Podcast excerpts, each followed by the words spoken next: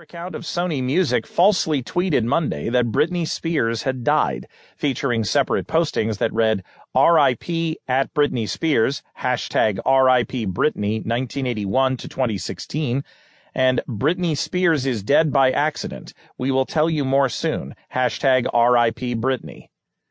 Separately, the official Twitter account for Bob Dylan featured a tweet that read, Rest in peace at Britney Spears, at roughly the same time of the Sony account tweets, which later were deleted. A representative for the 35 year old pop star told CNN the death claim was erroneous. I assume their account has been hacked, Spears' manager, Adam Leber, told the news channel. I haven't spoken to anyone as of yet, but I.